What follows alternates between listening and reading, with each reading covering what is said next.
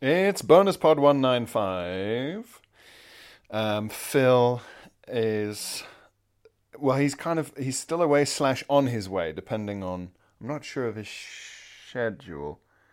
Not sure of his schedule. He's either only just still in Malaysia or he's on his way back.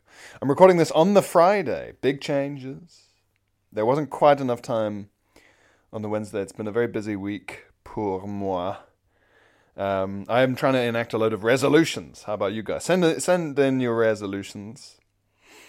Let me know how you plan to improve yourselves, like some sort of self-fixing robot. Um, I've got all the usual ones to do with health and blah blah. Um, I'd like to be a consistent weight for the whole year. Imagine that. Imagine weighing the same. I weigh so much. Um, which is never going to change because I'm a big boy. But it would be nice if it was a consistent number, if only for the sake of my genes, uh, both J and G, both types of genes. Um, exciting announcements coming soon. Brace yourselves, gird your loins. I've never quite. I should look that up because what does it mean? Armor your crotch? Cover your dick? Are you ready to fight? Well, I've covered my dick. Gird your loins. Origin. Ah, from the Bible. It's from the Bible, everyone. Everyone's favorite book. Okay, if you wore a flowing tunic, uh, everyone's wearing these big tunics. If you had to do something difficult physically, it's how you have to sort of tie up the flowing fabric and tuck it into your girdle or substantial belt. That's what the grammarist calls it. a substantial belt. Would that be a compliment? It sounds like you're calling someone fat. My, what a substantial belt you have. Yes, that would be a, a sort of um, Shakespearean insult for someone being fat. He is of most substantial belt. There's no f- anti-fatness in um. Is there any anti-fat any fat shaming in Shakespeare? They talk about um, um, what's his name? Thingstaff, Falstaff. He pops up a lot. His job is to be big and fat and extremely horny and drunk all the time. He's like a sort of uh, jolly trencherman. But they sort of they do sort of make fun of it, but it's seen as a kind of hilarious lifestyle choice as opposed to a sign of some deep you know, he's not eating his feelings, kind of thing. Is the implication? He's just sort of so jolly. He loves he loves kidney pie so much that he's ten times as fun. That's the sort of implication. The jolliness aspect, quite medieval. And being fat would have been a sign of great wealth and success, of course. So, or if not great wealth, certainly some. Maybe my New Year's resolution is to be less Falstaffian less less jolly, fewer jolly, more grim, more like a Dickens character, frowning at uh, at um, books of accounts and things. You know. Um, what are the other resolutions? Um, uh, sketches, more ske- a sketch in every bud pod and a chicken in every pot. That's another one. We are a little remiss, everyone. Apologies. Apologies it's just been so we do i think the pandemic allowed us to do so many remotely that it's it's sort of harder to to do but there's no excuse. There's no excuse. No excuse. 10 points from gryffindor. I'm not in gryffindor. I'm in slytherin that's for sure. I'm cunning and um, i like wet basements to live in. Oh will we read those books to our children? I don't know if we will Will we? I don't know if we will. Um, all the uh, what's in the what's in the news today? I've been rewatching The Simpsons, and God, it's good. Fucking hell. Uh, especially one to nine. It's just you. You forget. You know it's good, but you forget just the sheer quality of the jokes. Such clever little jokes. My God. Stuff I would never have noticed even 10 years ago, certainly not as a kid. God. Highly recommended. Um, all the Prince Harry shit came out yesterday. Um, I have some friends who are big royal watchers, and uh, they they are agog. They are agog. Um, a lot of a lot of um, more commentary than I would have thought about him talking about killing twenty five Taliban. I mean, I don't know. I suppose people get very icky feeling about that sort of thing. Whereas it was sort of obvious. I mean, he was in a helicopter gunship and he flew lots of missions. It's I'd be very surprised if he'd killed no one. I'd be sort of like, well, what, what the fuck were you doing? Come on. But, you know, that makes people feel icky, I suppose. Death. Whereas um, the stuff I find weird is that he saw a psychic. He saw. Oh, God. You know what annoys me? What annoys me people people say, "Oh, I'm annoyed that there's royal family coverage because these people are silly and don't matter." I disagree. I'm annoyed precisely because these people are silly and do matter. The very fact they're in the news is why they matter, and is what makes them matter, and shows you that they do matter. The proof is in the pudding. Um, the proof is in the pudding. So it's it's a bit like saying, um, you know, they may not. They, when people say that, what they mean is they don't matter to me. They're they're, they're displaying their anti-monarchy or, or, or monarchy skeptic credentials, aren't they? They're saying, well, I think they don't matter. And they're a bit like old people who say, Kim Kardashian who? Like, yeah, uh, well done you, but also it doesn't deduct the, it doesn't take anything away from this person's power.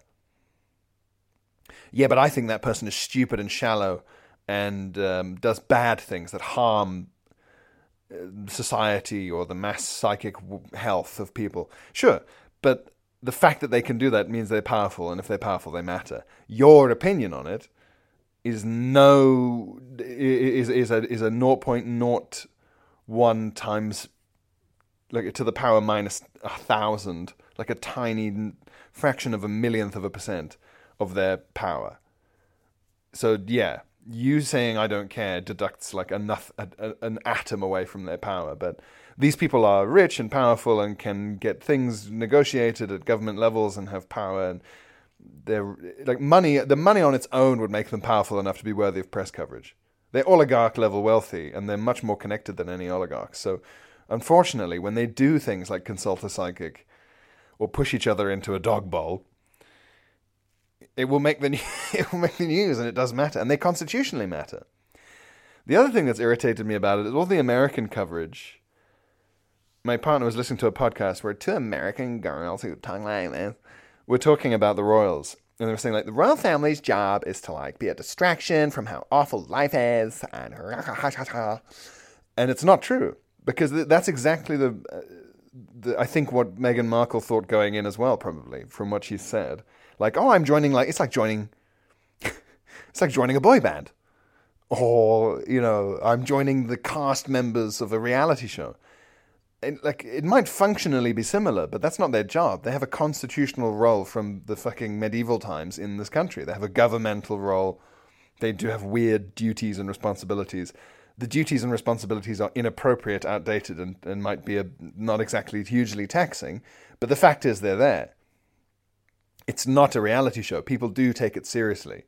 So you can't be sort of ironic about your bowing because no, no, no, like this guy's ancestor disemboweled so many people he owns England. That that's how they came to be there. That's the thing people forget. It's like so I mean my my oh God.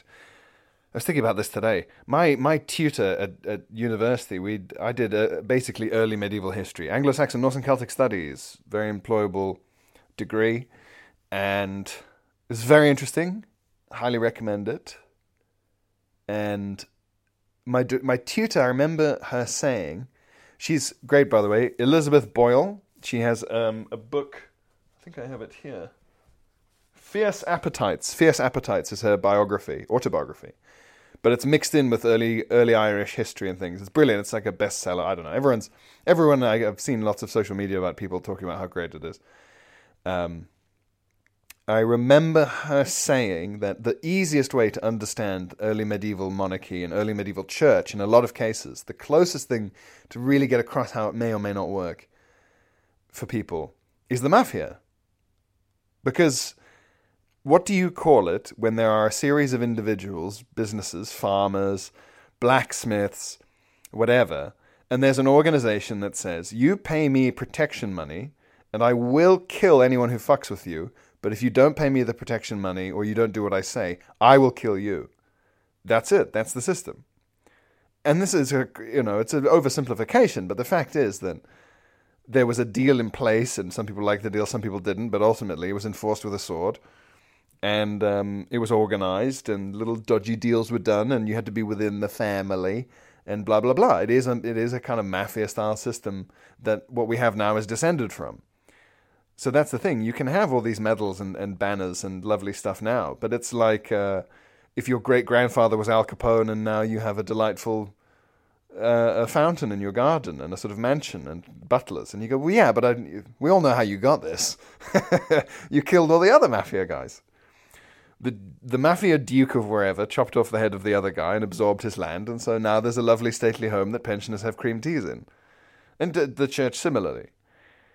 Um, not that it wasn't sincere; they did all believe in what they were doing. Never make that mistake. Never think that, ah, these guys were like, ha ha ha, I don't actually think that I'm noble and honorable. They did.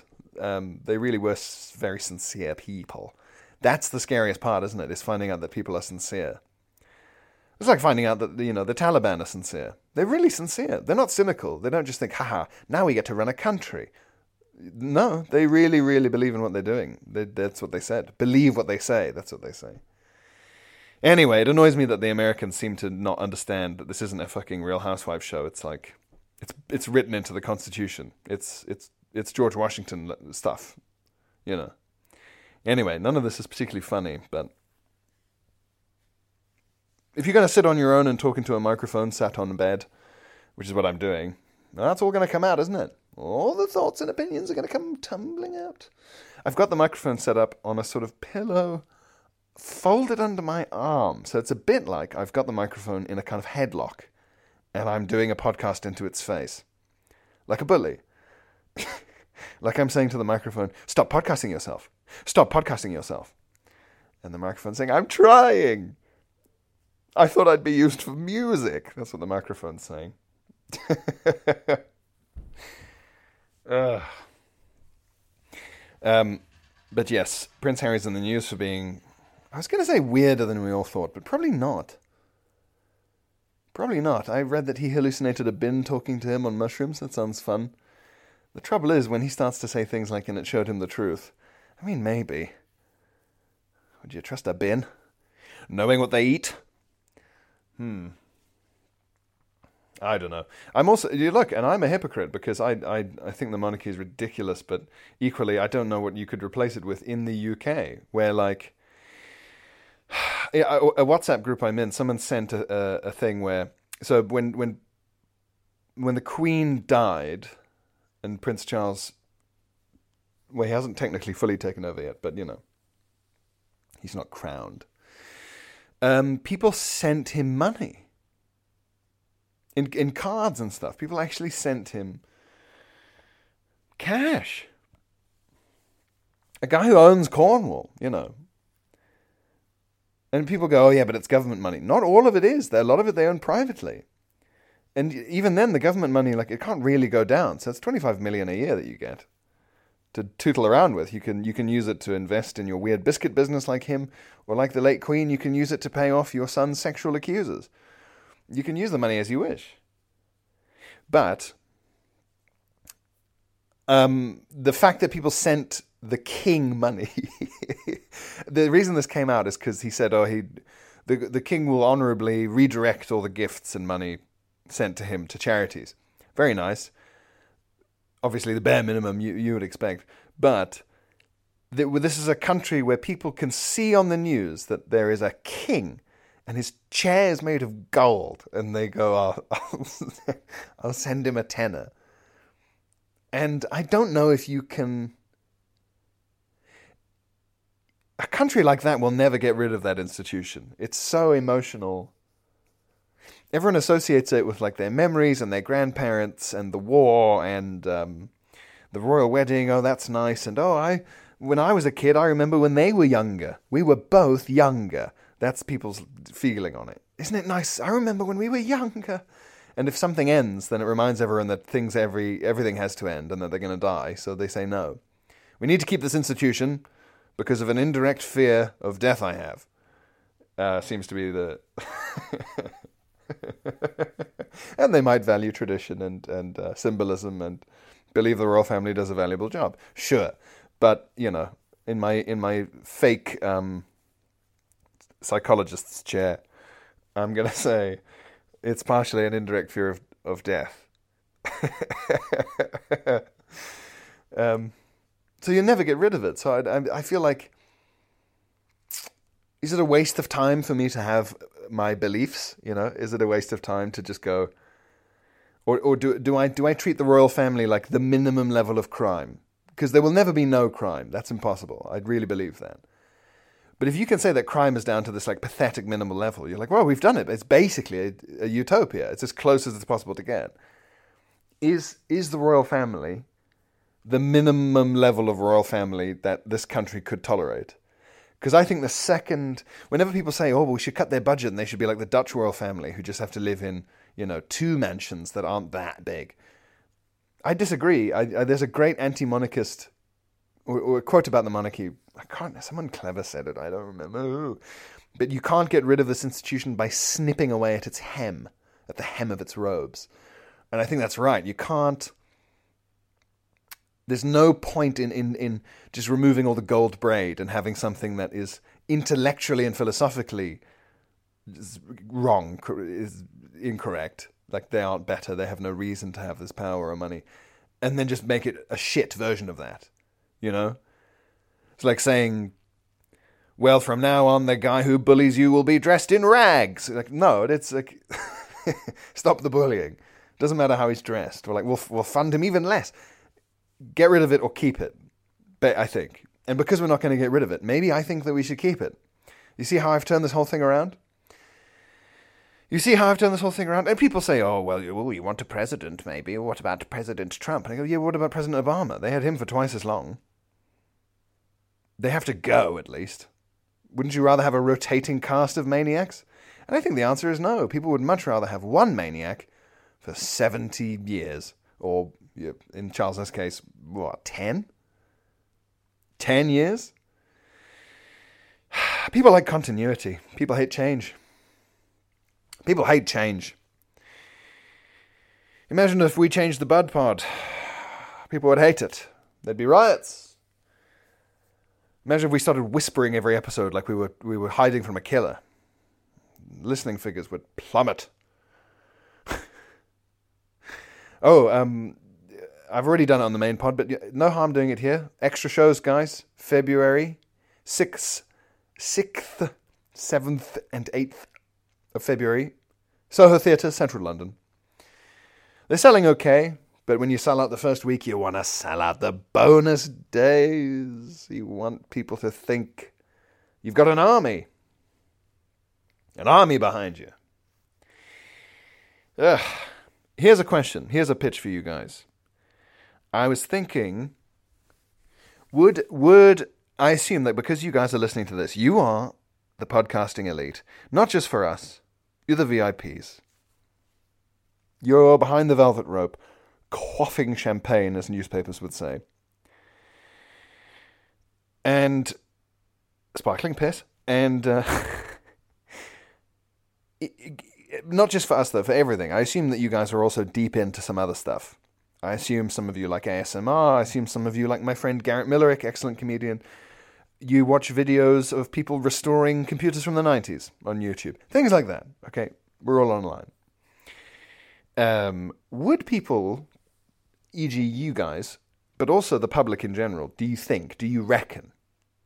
What's your theory? Do you think people would pay for like recordings of a podcast that are, is designed to go to sleep to? because I know a lot of people go to sleep to podcasts. I still I cried laughing. I don't know who sent it in. It was on the main pod. I read it out. Someone fell asleep listening to Bud Pod and woke up during a sketch where I was feeding a mannequin yogurt. and talking to it in a sort of posh voice. And it, I found it really horrible and confusing. And I thought, that was, br- I love that. Horrible. What a horrible way to be awoken in the middle of the night. Um, anyway, that's that's a sort of could you even call that a business idea? I was thinking about it over over Christmas because I used to go to sleep listening to stuff. I don't anymore. For some reason, I can't. I can't now. Now that's my worst. The idea is it just sounds awful to me. But I used to go to sleep listening to things for years and years. So I, I get it. You know, I was in the market. I was in the demographic. But what if, guys, I found some out of copyright books? I mean, all of Charles Dickens, if it's an early enough edition just read that and then just you know you pump it out. But the trouble is the adverts because you don't want to be you know mr fezziwig jigged in a marvelous circle. Boo boo doo auto glass repair auto glass replace. You know that to completely wake you up with this horrible and we know how loud the adverts are. I do try and mix the main podcast to be as loud as adverts come in I don't know how much I've been succeeding because I can't. We don't have any control over the the adverts mixing. But I try to make it loud enough so that you turn us down enough that when it happens, it's not louder too much. It's not a shock to your ears. Um, doesn't apply on this one, obviously. This is ad free in the VIP. But would that be a thing? Would you guys like that? Something like that? I suppose because of the advert problem, you'd have to put it on Patreon from the very start. Maybe. Or maybe on YouTube. But then the adverts again, we had the same problem. As HBO taught America in the 1980s, there are certain art forms that just aren't possible or as good with ad breaks. You know, you can now get Netflix with ads voluntarily. Uh, Amazon Prime as well. There's like stuff you can watch for cheaper or that's only available through ads. I, mean, just reinventing everything. It's just television again, isn't it? I, I guess it's on demand. Ugh. Gross.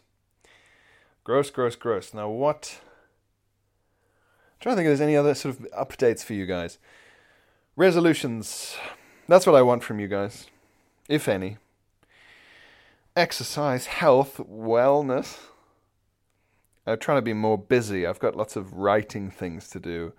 They're not obligatory and no one's paying me, but I should do them. If any of you are interested in, in becoming some sort of writer, beware. Keep your job for as long as you can because all these things that you write and you, oh, I'm pitching a sitcom. Generally, that means you've written a whole thing with either no money or really not enough money to to live on for the time you spent writing it. So if you want to do creative writing, and you you you sit and you look out the window and you think I should go on a course or I could do a master's in it. Just remember, you need to envisage a version of that reality where either you live like a dormouse in a lovely cottage somewhere, which could be nice, or you know, you you write around your job. Sarah Millican did that. Apparently, she would get into work. Sarah Millican, seven a.m. or something, because work had a computer with a word processor that she could use to write out stand up, and she didn't have one at home because she couldn't afford one, or just didn't have one, I guess, both. And then like then she'd be in the office for like nine, but she'd have spent all this time writing before. Like that's the level. That's the real deal. Some famous author it's not Keats or something. It's not a poet, but it's like an author of that era, the sort of Virginia Woolf era, maybe a bit older. He kept his job at a bank the whole time he was a writer. And people would say to him, "Why?" He was really successful, and he was like, "A man should have a job." like he was that old school. I'm googling writer who kept his job at a bank. Authors who kept their day jobs. There we go. Oh gosh. 11 authors who kept their day jobs. Here we go. Virginia Woolf, there you go. Oh, well, okay. They say she kept her day job. Uh, she was from a very wealthy family, I think. She may have been able to afford a room of her own, but she didn't live leisurely. Along with her husband, she founded a publishing house. You right, okay, so yeah, day job. They published The Wasteland by T.S. Eliot. It's it's pretty relevant. It's pretty relevant, guys. T.S. Eliot worked at Lloyd's Bank. There you go. From 1917 to 1925, it was during this time that he completed and published The Wasteland. Um, the author of Angela's Ashes taught in New York City high schools and colleges his entire career. Oh, of course, a book about how miserable Ireland is is by someone from America, from New York. I assume that's what the book's about. I've just seen clips of the film. It looks depressing. Oof. Franz Kafka worked at an insurance company. William Carlos Williams, I'm afraid I don't know this. Oh, he's a poet. He was a doctor. Borges, Borges, librarian. These all they're all pretty relevant, aren't they? None of these guys are um, snipers. What's the least relevant job for an author to have at the same time? I suppose you could whimsically, you know, sewer worker. You go, ah, no, but delving in the depths of ah, relevant. Someone called Wallace Stevens, who has won a Pulitzer Prize, who I've never heard of, which makes me feel stupid. Uh, insurance as well. Interesting. Um, Philip Larkin, librarian again. Yes, of course. Philip Larkin with his depressing poems and his addiction to porn. Bram Stoker kept his prestigious day job uh, as the personal assistant of Henry Irving and the business manager of the Lyceum Theatre. What? That's mental. See that, and they've put Lewis Carroll in here as well, which I think is a cheat, because Lewis Carroll, like Virginia Woolf, if you're wealthy enough, it's like he was also a mathematician, photographer, and teacher. You go, yeah, but I mean, these are these are not day jobs in the sense that we would understand it. He was also a pedo, I think. Wasn't he wealthy? Let's find out. Da, da, da. Okay, so mid middle class. Victorian middle class, which is fancier than our middle class now, because it was a little rarer, I suppose. Army officers or Anglican Anglican clergymen. There you go. He went to rugby, so they must have had some money. Certain number of shillings. Academic, yeah, it's all it's all from a different era. I can't imagine any now. I can't imagine any now where someone is, you know, you have to stack shelves at ASDA and it's it's harder now. I think it's harder. The worst job to have would be a job that occupies your mind and is also drudgery. At least if you're just doing something really just like pull the lever, your mind can be thinking about your writing. But uh, if it's something where you do have to engage your brain a bit, no space for writing, and your brain's tired at the end of the day. Ugh. Is the solution to be a pretentious fuck and do morning pages? Which is when you'd write immediately upon waking and do your morning pages. Blech. Maybe I should do that. I mean, I'm just being a fucking lazy. Hmm. We'll see. We'll see how these resolutions go, everyone. Well, I've managed to do, I've managed to do the half an hour on my own. Worried, Philip? it's not been funny, though. Maybe at points. It's mainly been a sort of um, uh, it's the sort of lecture a tramp in a top hat would give, I'd say, overall. but you know, maybe if you're falling asleep to it, that's marvelous. Maybe, maybe. Okay, well, um, apologies for Philip's tardiness, everyone. He is on the other side of the world. Um, so there's nothing to be done. Nothing to be done. His Malaysian adventure has taken him further into the non podcast territories of the earth than we'd ever dreamed of. Normal service resumes next week. Um, and I, it would be exciting. Well, we're very excited about BudPod Live. That's basically a month away, guys. BudPod Live. Sold out thanks to you guys. In like an hour or something. And um, there might be another Bud Pod Live coming. We'll see. So keep your eyeballs keep peeled. Horrible.